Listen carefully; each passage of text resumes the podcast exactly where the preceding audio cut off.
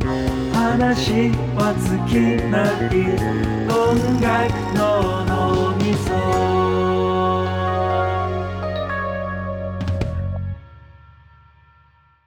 早稲田大学音楽の脳みそ音みそ忘れ子新刊企画2あおおおおはい慣れないね。はいえっと全然慣れないね。はい、えっと、今回のポッドキャストは、えっと、前回に引き続き、えー、忘れ子の新刊でやっている、えー、私を構成する9枚ですね。こちら、えっと、新刊のツイッターやインスタグラムで見れるんですけれども、えー、こちらの方をね、えっと、さらに深掘りしていこうという企画になっております。はい。はい。はい、ではちょっとね自己紹介をねしていこうかなという感じではいで忘れ子1年のヘミです忘れ子一年の一太です。忘れ子一年のメイカです。忘れ子2年、新3年の片沼ソウルです。はい。はいね、お願いしはまいす、。お願いしお願まいしますす。と願いいしうまこすとではいじゃあマスター長ですいったからお願いしますはい。えーっと、まあ、うんだいたい選ぶときに、まあ、まず自分のやっぱ一番好きなアーティスト。で、だいたいよく言ってるのが、うん羊文学と金子綾乃なんで、まあ去年の羊文学のアーホープと、うんえーっと金子綾乃の今年に出たタオルケットは穏やかなのアルバムを絶対入れようと思って、まずその2枚は。うんうん絶世で入れましたで、まあ、とにかくもう本当に高校生ぐらいから聴いてたうん好きなアーティストで今もめっちゃ好きなので本当にめっちゃラ ブですラブでラす。ブ、ラブです。なんだうん。ラブなんだ。はいで、まあ、あとなんか大体そうですまあ生まれる前、うんそうね生まれる前98年ぐらいから多分本当赤ちゃんの頃から聴いてるようなのはやっぱ椎名林檎でまあそれはなんか家でかかってたとかそううそうそう親が多分かかかけてたかなえー赤ちゃんとか小学生とかの時とか にもう大教大教で流れて るそう嬉しいの最。強で椎名林檎をすごいね。聞いてたような気がわかるしててやっぱなんかなってんな。ちっちゃい頃に好きだったこの曲がなんか中高生の時にあこれ椎名林檎だったわみたいなああ、えー後から気づいたんですそう有り余る富とかがうんそうあの一番そうかななんか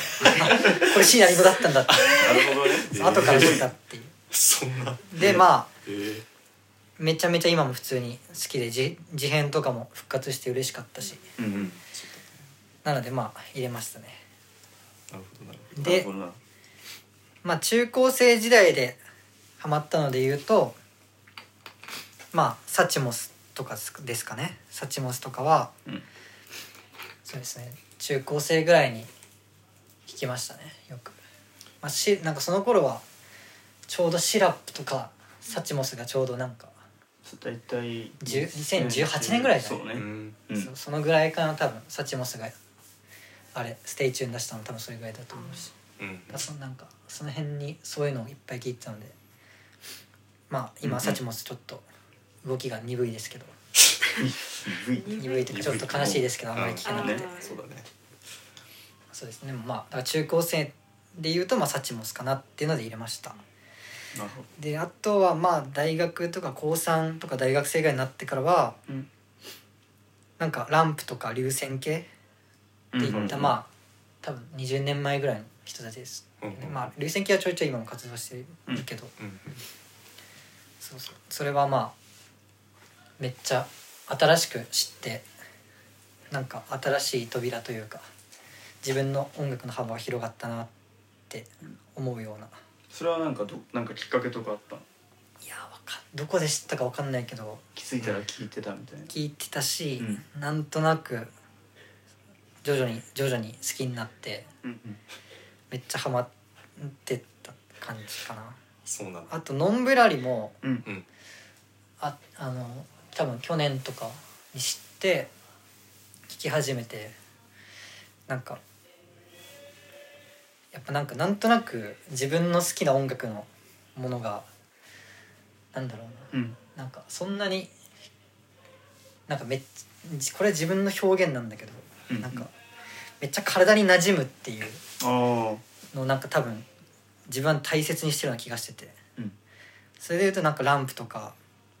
まあ、金子、まあ、金子屋のとかもそうかもしれないけど、まあ、ノンブラリとかもそうだけど、まあ、あとそうだねあとここに挙げたビアリーストックスのうんもうすごいなんか最近知ったっけ去年の本当最近一番最近知ったと思うけど、ビアリーストックが、まうんあなんか体に馴染むっていうのがすごはいいはいはい基準、割と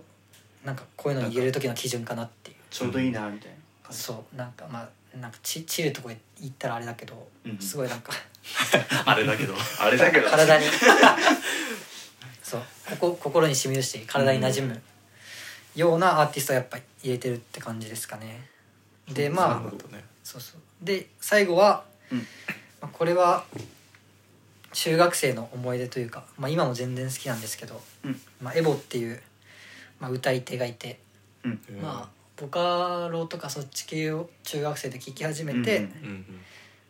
まあ、一番かっこいいなっていう歌い手でそのアルバムも結構豪華で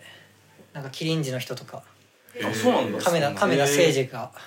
自編の亀田誠治がプロデュースしてる曲もあったりえしーて。うんそうなんだなんかめっちゃ多分全然知られてないと思うけどねそうなんだなので入れましたねめちゃめちゃなんか宇多田ヒカルっぽい感じがあってへはいあなるほどなんかあれだよなんかそのまとまってるようでいてなんか結構いろんなところから入ったものというかそのいろんなところ影響源があって聞いてるけどうんなんか緩くつながってる感じがあるそそうだねまあ生まれてから今までの、なんとなくのマイルストーン的なあれはあるけどそうねあり基がとうご本ざい的にます体に馴染むがうんキーワードかなっていう 自分の中ではしっくりくるのが一番ねーそうなんだはい以上ですなるほどなるほどありがとうございまありがとうすございますはいでは続いてあ僕ですかはいそそうですねそうさんまあ、僕のまあ9枚あ僕あれですね8枚ですねそうですねすみま せんあの9枚目はありません、は探求をやめたくない のでまあ、まあこれちょっとまあこれ、んまあ、僕の、まあ、悪ふざけなんですけれどもこのね、はい忘れ子の、まあ、OB の人に、まあ、僕の最も尊敬する先輩の一人がいるんですけれども、まあ、彼がナチュラルに出したのがこの、ナチュラルに出したのがこの8枚8枚しか出さなかったんですよこれこの企画毎回やってるんですけれど、うんこの私を構成する9枚やってるんですけれども彼は普通にナチュラルに8枚出してこういうセリフを吐いてたんでやっぱり吐いた僕もちょっとこれにねこれを踏襲したいなと思って、まあ、今はい回8枚選ばさせていただいたんですけれども、受け継がれた受け継がれて受け受け継ごうっていう意思を持ってやってるんですけ意思ど悪ふざけですね悪ふざけをねなんだろうねうん私を構成する9枚でも僕自身やっぱり僕自身が育ったのが、まあ、父が父が結構音楽好きっていうのもあってやっぱり車のステレオっていうんですかなんていうんだろう、うんうん車のやつとかで CD とかカセットで聴いてたっていうのもあるし、まあ、レコードもたくさんうちの家庭はいっぱいあるある方だったんでそこで聴いたりとかもしててやっぱり僕とかっていうのはやっぱり2000年代に生まれたんでやっぱりネオソウルが全盛の時だったからやっぱりネオソウルのやつっていうとやっぱりエリカ・バドゥとかあーうんうんのバドゥイズムとかっていうのはやっぱりなんていうんですかねもう名盤中の名盤なんですけど、うんこれは絶対入れようって思いましたこのこの作品はもう全部いい曲なんでちょっとぜひ聴いてくださいあのまだ聴聞きいまてすいない知ら方ないはので聞きます場所聴いてくださいでまあエリカ・バドゥといえばっていうなんかすごい変な,、なんかといえばみたいななんかマジカルバナナみたいになっちゃうんですけどこのロバート・グラスパーのうんこのアルバムなんですけれどもこれ「ブラック・レディオ」かな、うんブラック・レディオもこれもあれですねそのネオソウルとかジャズとかあとラップヒップホップとかをもう全部なんていうんですかねクロスオーバーした作品そうなんだになっててすごいなんていうんですかさっきもさっき言った言ったように、なんか聞き心地がいいというかそういう作品ばっかりなので。で僕が一番このアルバムで好きなのはやっぱりこのエリカ・バドゥとロバート・グラスパーのこの「アフロブルー」っていう曲なんですけれど、まあこれカバーなんですけれどもすごい現代チックな解釈がなされててすごいとても聴き心地がいいんでちょっと聞いてくださいはい はいで なんだろうなこれ一つ一つ紹介していった方がいいのかなでまあまあまあ、まあまあ、うん、あんいい塩梅でいい塩梅でね、はいで、まあ、結構行ったと結構被ることそがそうなんですね他あるよねだいぶあんまり別に他の人で被ってる人はあんまりいなないいよねだから、うん謎に2組なんだろうね割とピンポイントでそうだよねビアリストックスのこのこれ EP なんだけど「帯同プール」ってやつかな、うんこれはい2000何年かな2022年かな確か出したの2021年2年ぐらいそう出たやつなんだけど、これ結構5曲まあ EP だから5曲しか入ってないんだけどこれどれもなんかすごいうんまあなんて言ったらいいんだろうねまああんまり「チル」という言葉は使いたくないけど なんかゆったりとしたなんていうか体に馴染む曲なんだけれども。はいこの曲の中で「まあ、ふ風天」っていう曲があるんだけどそれがすごいなんかこれライブでやった時もうなんか美しすぎてもうんう涙が出そうになったっていう僕のエピソードがあるんですけど本当にめちゃくちゃいい曲なんで聴いてください はいすごい曲紹介をするだけのそう感じになっちゃってるけ風ど天好きはマジでちょいちょいみんな風天好きっていうのはちょいちょい聞いてねいいよねなんか隠れた名曲的な、は泣いちゃう泣いちゃうあのメロディーがラインがそうとでてすねも良すぎてい、なんだろうな でうん結構すごい20 2022年めっちゃ聴いてたなこの流線形のうん「インコンプリート」は本当に全部通しで聴いてたかなみたいな感じかな、うんこれ流線形確か14年5年ぶりぐらい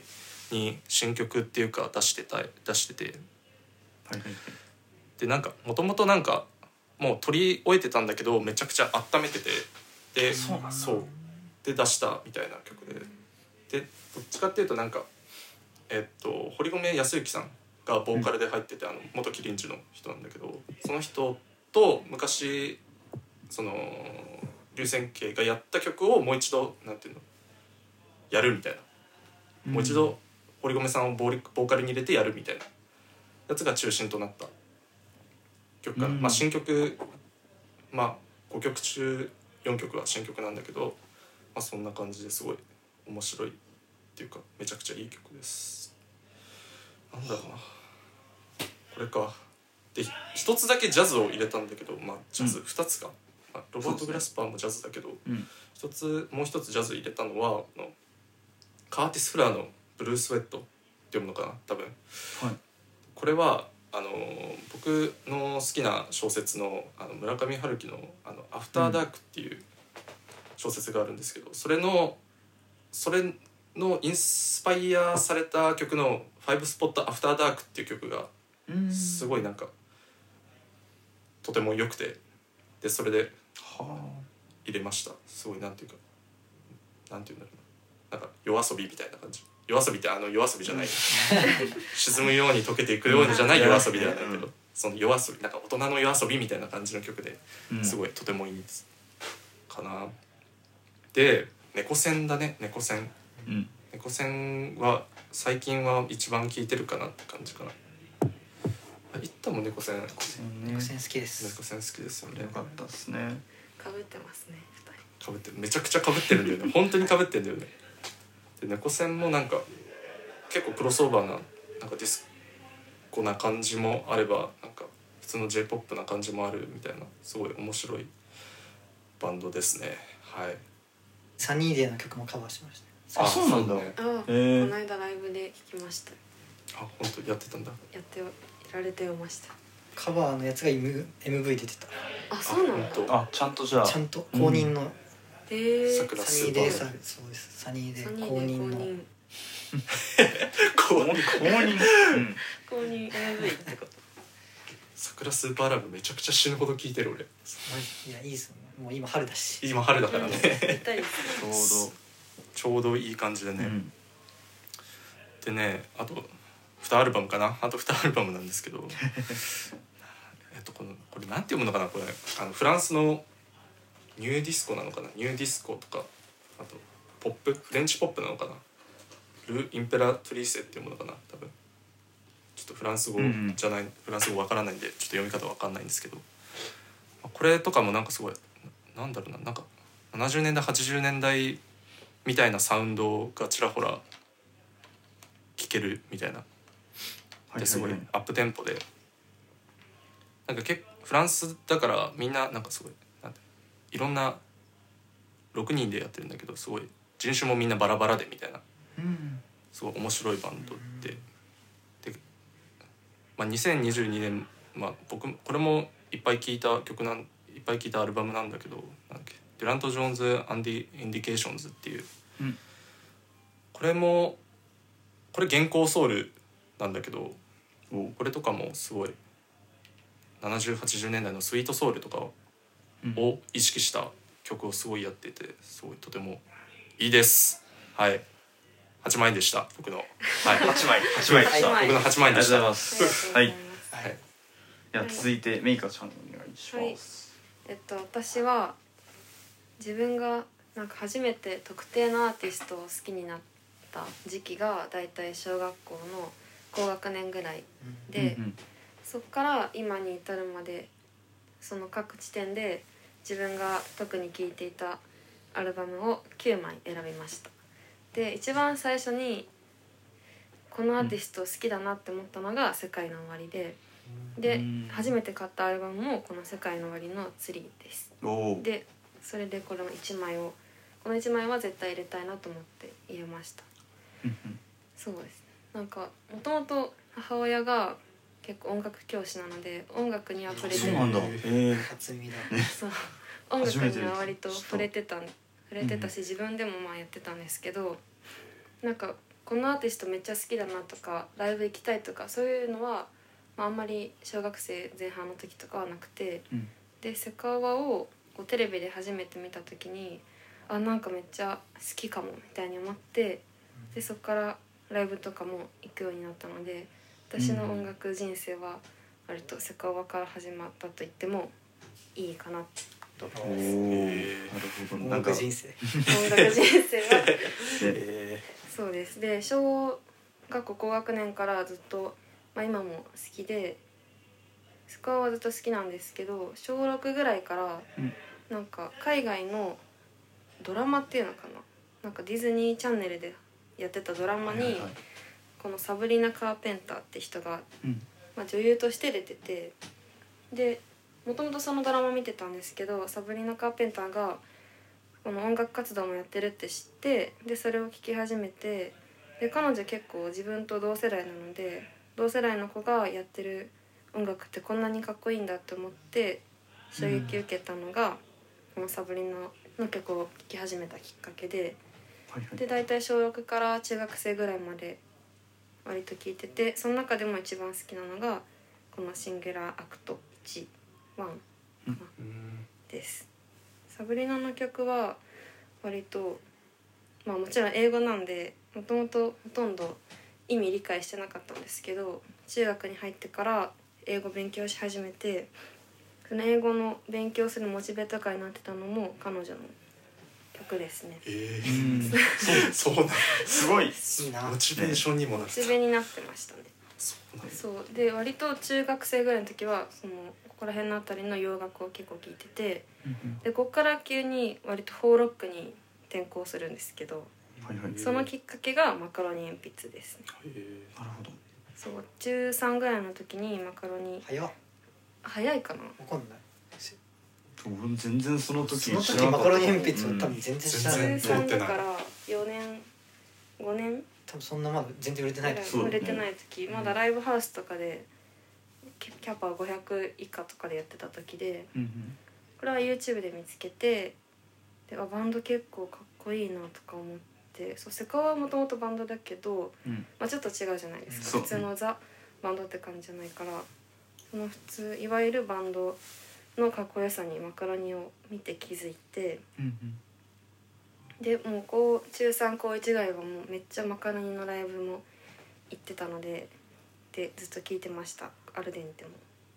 でそっからマカロニをきっかけに割とフォーロックバンドを好きになってでマカロニの次に結構熱中してたのがこの「ソングバーズ」っていうバンドですね。でソングバーズは割と UK ロックとかにあのバックグラウンド持っててうんでそれきっかけでビートルズ聴いてみたりオアシス聴いてみたりとかいろいろしたのでソングバーズは割と自分の視野を広げてくれたバンドだなと思います。でこの「ソングバーズ」が好きって言ってたバンドの一つがアンディ・モリででそれきっかけでアンディ・モリ聴くようになりました。割とバンドホーロックバンド好きな人はアンディ・モリ好きな人多いかなと思うんですけど私もその一人でアンディ・モリめっちゃ好きです 小山田さんものソロもめっちゃ好きで聴いてます、で「ソングバーズと」えーと並行して好きになったのが「ノーバシーズ」ですね、うんノーバシーズはこの間ドラムの方が脱退しちゃってめっちゃ悲しいんですけ ども、悲しいんですけども、あのずっとこれも多分高一ぐらいからずっと聞いてますそうですノーバシーズはもう基本全部英語の詩なんですけどうんなんかその感じがちょうどよくてリズムとあまり歌の歌詞には正直意識してなくて音をメインで聴ける感じがものすごい好きで、うんなんかそれが今までの好きだったバンドとノーバシーズの違いかなとあー思いますなるほどねそうですでそこから「水物の哀れ」とか好きになってくるんですけど「まあ、物の哀れの」あのボーカルギターの人2人が水をやってるのでここは結構似てるのかなと思うんですけど、うん音楽性はかなり違っていて「物の哀れ」の方はなんて言うんだろうな「物の哀れ」の好きなポイントは割と歌詞でこのボーカルのシュウケイさんが書く歌詞が高3とかの結構進路に悩んでた時期の自分にかなり刺さって高3の時にこのアルバムはめちゃくちゃ聴いてました。うんで水は割と歌詞ももちろんいいんですけど音とかその環境ベトナムでレコーディングしたりしてるので。あそうなんだそうだからそういうなんか環境も含めた音作りとかそういうのにめちゃくちゃあのえうんすごいいいなと思って水のこの「ニンビンブラザーズホームステイ」っていうのがベトナムにあるホームステイなんていうんだ民宿みたいなところの名前で、そうでそれめっちゃ好きですで今一番好きなバンドがグソクムズでうんもうライブもめちゃくちゃ行かせていただいてるんですけど、聞かせていただ きまいただすいていいるただいてるんですけどグ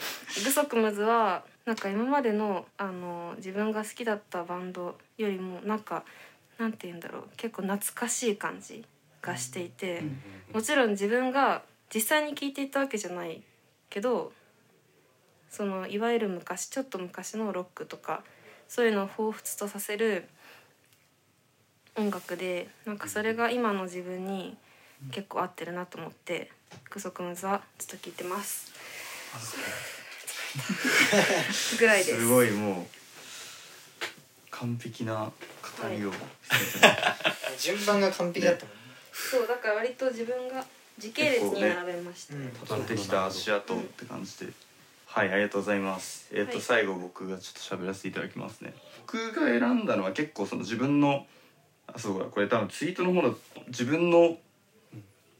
その今まで音楽聴いてきた中でその衝撃を受けたいものを選びましたって感じでその結構自分僕はそのなんだろうその自分の中で生涯大師というか自分の今価値観を揺さぶるようなものだなって思うとなんかそのすげえたまにしか聴けなくなるみたいなのがあって、そうなんかだから数多く弾いてるっていうよりはなんかその大切に聴くみたいなうんやつでいいね選んだ感じになってますどうしようかなじゃあ上から順にやるとこれローレン・ボースフィールドっていう人のアルバムですねこれは多分2020年ぐらい2020年の確か曲だあのアルバムだったと思うんですけどめちゃくちゃ派手っていうかなんかそのダークな感じのオーケストラとめっちゃドラムが、まあ、ブレイクコアみたいな感じですげえ速いんですよへえでなんかその電子っぽくちょっと加工されたボーカルがなんかうにゃーって歌う感じうにゃーうんにゃうにゃーなんなんうてに言えゃーばいいんだろうなんかそう うにゃーってにゃなんかそううにゃーって歌ってる感じ のあれなんですけどにゃーって歌ってるそうなんか自分はなんだろうなでもこれ結構面白いなって思ったのが多分その自分僕はその中学の時結構、まあ、割と特定の人を中心に聞く感じでその、沢野弘之っていうアニメのサントラとかを作ってる人に結構ハマってた時期があって、でその人のなんか特徴ってのがそのオーケストラがなんか派手っていうので壮大だよね、そうそうなんかその海外のあのハリウッド映画的なノリなんだけどちょっと違うみたいなうんなんかそういう音を出してるのってまあ彼が一番なんかそういうのがうまいのかなって思ってたんですけどなんかそれにちょっと近い感じもありつつなんかそれをさらに電子音でめちゃくちゃにしたみたいなアルバムでそうなんだこれなんかすすごいですなんかすすごいものを聞いた気持ちになるので語彙力がそうすごいものを聞いてるそしてこれ聞いて聞いてみれば多分分かる分かると思う分かると思います。はいはいいやで次ねこれゆうりさんの「幽霊を見た」って作品でこれは、えー、と僕の2つ上のトラックメーカーの方の作品なんですけどこれ出たのがこれも2020年かなでなんかそのこの人の曲っていうのはすごいそのまあジャケの感じからも分かるんですけどなんかひんやりした質感があるんですけどなんか聴いてるとそのなんて言うんだろうその田舎の蒸し暑い夏蒸し暑い夏の日にはい田舎の神社に行ってる時の感じがすごいすごい情景として思い浮かぶような音をしてるんですよね。どんな音なんだろうそうでまあこれはなんかそうすごいひんやりしてもう無駄なところがないようなすごい美しい音なんだけど、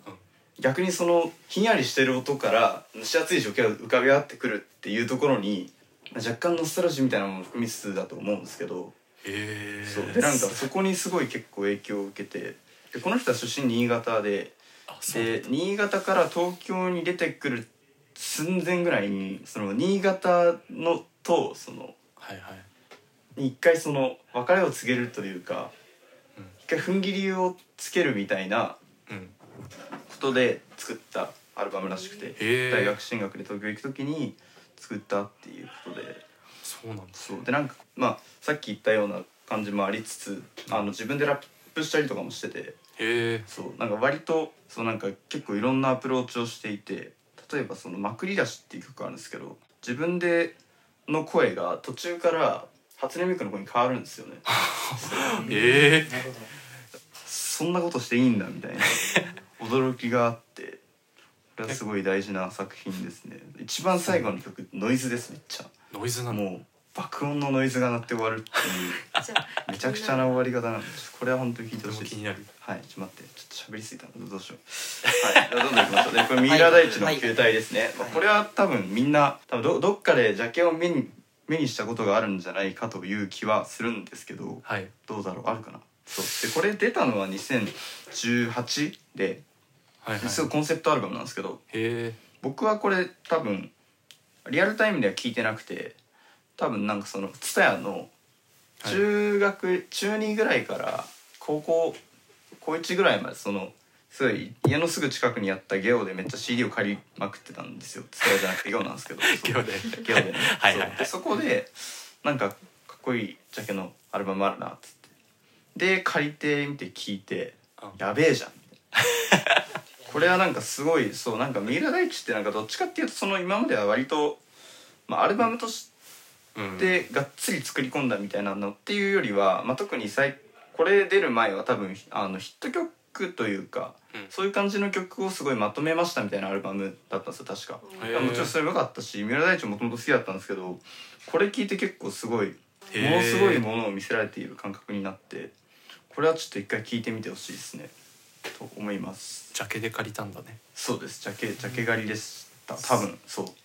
うですではいどんどんいきましょうえっとこれ次ハイバネ連盟のイメージアルバムですねこれはすごいいいみたいな 話を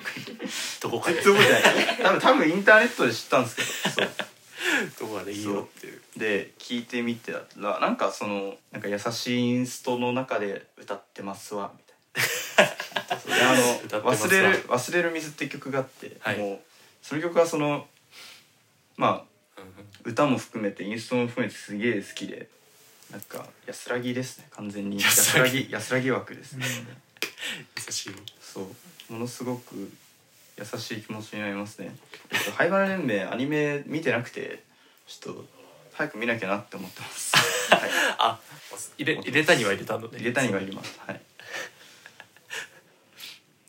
はい、次、えっと「from the heart」の「Sing Something It's OK」これはえっとねインターネットであと集まった人たちがみんなで作りましたみたいなアルバムでへえコレクティブですねだからオンラインコレクティブみたいなで今はちょっとそのなんかリーダーの人がなんかいろいろやらかしちゃったらしくてそのなんかなんかみんななんか関係悪くなっちゃってちょっとあの今は解散してるんですけど あそうなんだいろいろこれあはったんだ確かそうですねだから今もうハイパーポップっていう言葉ある程度多分し広がったと思うんですけどそれが爆発するちょっと前ぐらいなのかなうん2020年の半ばぐらいだったかなに出たやつなんですけど割とそのピカピカツルツルした感じのノリのやつとその 100GEX みたいな人たちのあのおふざけまくりだぜみたいなところの中間ではないけどそのそこになんか新しくこういうこともできるんですよみたいな感じを出した感じがあってめっちゃ音割れてるんですけど。音割れてそうなんか波形が意味わからない形になっていて音が割れてるそう意味意味わからない形の波形を使う曲が多いんですけどそうなんかシュールな感じもありつつなんかメロディーはめっちゃ胸にしみるみたいなへえそそうなんだ感じがあってこれはものすごい好きで自分の中でもそのハイパーポップで一番いいアルバムって多分これだろうぐらい好きなんですけどうんうん次ですねはい、えっとはいこれ「メイド・イン・アビス」のサントラですねこれはあれ喋ったなこれはあのアニメのサントラ会で喋ったんでこれそれはそっちを聞いてもらえるといいんですけどそうだあのまあそうです ねだからこの人が自分の中で結構衝撃だったのはそのオーケストラの使い方がなんかそのいわゆるそのさっき言った沢野ひろきみたいな派手派手な感じっていうよりはなんかそれこそなんかすごい巨大な、まあ、もちろんもちろんっていうかそのメイド・イン・アビスすごいでかい穴の話なんですけどそのその感じ、世界観が、ものすごくでかい世界が広がっている感じをうんやっていてそれがすごく自分の中で衝撃でうんこれは本当にずっとすごい、まあ、メリーアビスのサントラ全部いいんですけどこれはちょっとぜひ聞いてみてほしいですサントラはいサントラも入ってこるれ映画のサントラですねえそう、まあ、ちょっと映画自体はちょっとあのだいぶえぐい内容なのであれなんです けどそうあの一番一番好きな曲が一番えぐいシーンで流れるところあそうなんだそう複雑だねそうなんですよえそうなんだそうなんですちょっとまあ聞いてみてもらえるとはいはいはいはい、でこれはパソコン音楽クラブもうこれはねもうこれはもうこれはもはう言いうことないですね言うことないもうこのジャケが全てを言うことないですねこの端折りのフェーズではなく美しいそう涙ですね涙涙こんなに美しいも顔の顔を作って涙くれるんだなるほどなんかやっぱほらあれじゃないですかそのパソパオンって前これの一個前までがそのどっちかっていうと割ともっとポップ寄りででその後にそのあれだアンビエンスっていうインストのあれを挟んででその次に出したアルバムがこれで、そうですねなんかすごいこれも安らぎですね安らぎですか安らぎですもか涙安らぎいいよがね涙が出てくる本当に そう安らぎが一番いいねですね。はい、で次ルーターのグラデーションこれはなんかその、まあ、これは2018年かな確かうんのアルバムなんですけど、まあ、ルーターは、ね、もうかなり有名なラッパーですけど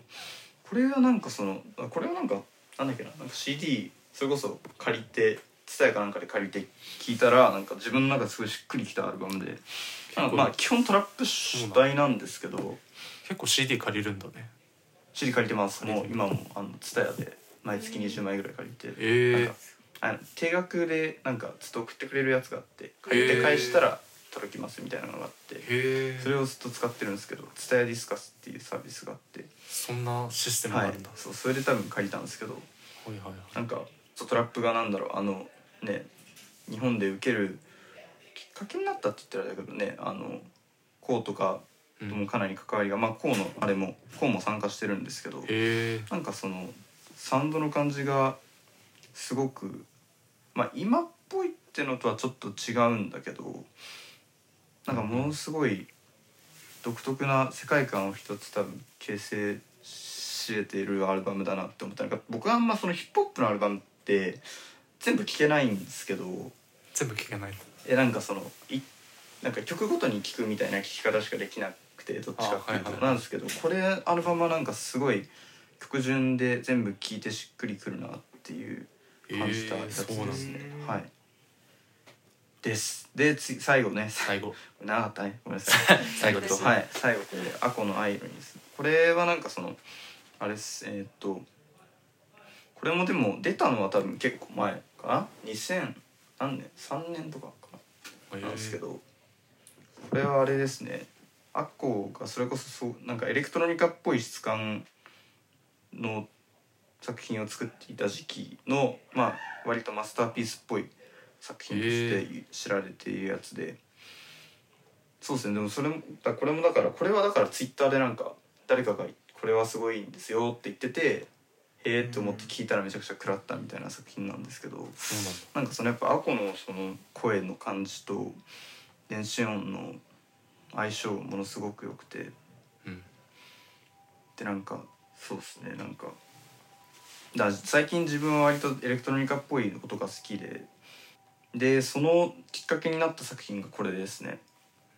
はいぜひ、なんかこの間とかそのなんかツイッターでこれを作ってた頃の時のデモをなんか音源をツイッターで上げててそれもなんかやばかったのでもう一回この路線で作ってくれたら嬉しい ななんかでもなんか作ってくれたら嬉しいなそうなんかそういうなんやかってくん今ないのかそなっのていうそうですねなんか2000年代の日本のエレクトロニカの質感って今ちょっとリバイバルというか、うんそういうのを作ってる若い人たちちょっと増えてきていてへえそうなんだだからちょっとねここいらでなんかすごいものを出してくれたらちょっと嬉しいなっていうあの個人やっのてくんね個えかな人の願望 です。はめっい、ちゃジャケいいねそうなんそうこれねなんか横向いてんじゃん本な当んだかねちょっとこれお可愛いこれその本当正方形じゃなくてちょっと長いんですけどえなんかたなんかあじゃあ顔がこの横を向いてんのかこう普通のこのあいわゆる普通の顔の向きなのかーどっちなんが正しいのかよく分かんなくて自分はこっちにしたんですけどはいあそういうことねそうなんかどっちがどっちが正しいのかよく分かりませんよくわかりま横す横が正しいんじゃないでもこれそがう正なん解かねそうサブスクだと横なのサブスクだなんったかでもなんか CD だとなんか結局ジャケだからさああこうこうなるわけじゃんあどどっちみたいそっかななりますはいーなりなりますはいどっちなんでしょうかはいはいちょっと長くなりってしまいましたがはいょうやば長っ結構喋っ ためっちゃしゃべっちゃった喋っ てはい、ましちたょっねと前回がちょっとあのすごいなんかアッパーな感じだったので今回はなんかじっくダウりナねーダウナーですおしゃべりしましょうやという感じでやりました、はいはい、まあちょっと長かったですけどはいまあいろんな人が忘れ子にはいるのでね多分本当に誰かしら好きなうんうん人が被るっていうのは多分あると思うのでそうですねそうだねはうんバラエティーは確かに誰が来ても大丈夫なサークルとなっておりますので、うんぜひぜひ新刊に来ていただける と嬉しいなと思います。嬉しいですね嬉しいねそういう回だもんね、はいうんねそれではここら辺で失礼しましょう。またもしかしたらさんこれ次回もまた撮るかもしれないのでこのシリーズその時はまたよろしくお願いします。はい、はい、お聞きくださいありがとうございました。またねー。またねまたねまたね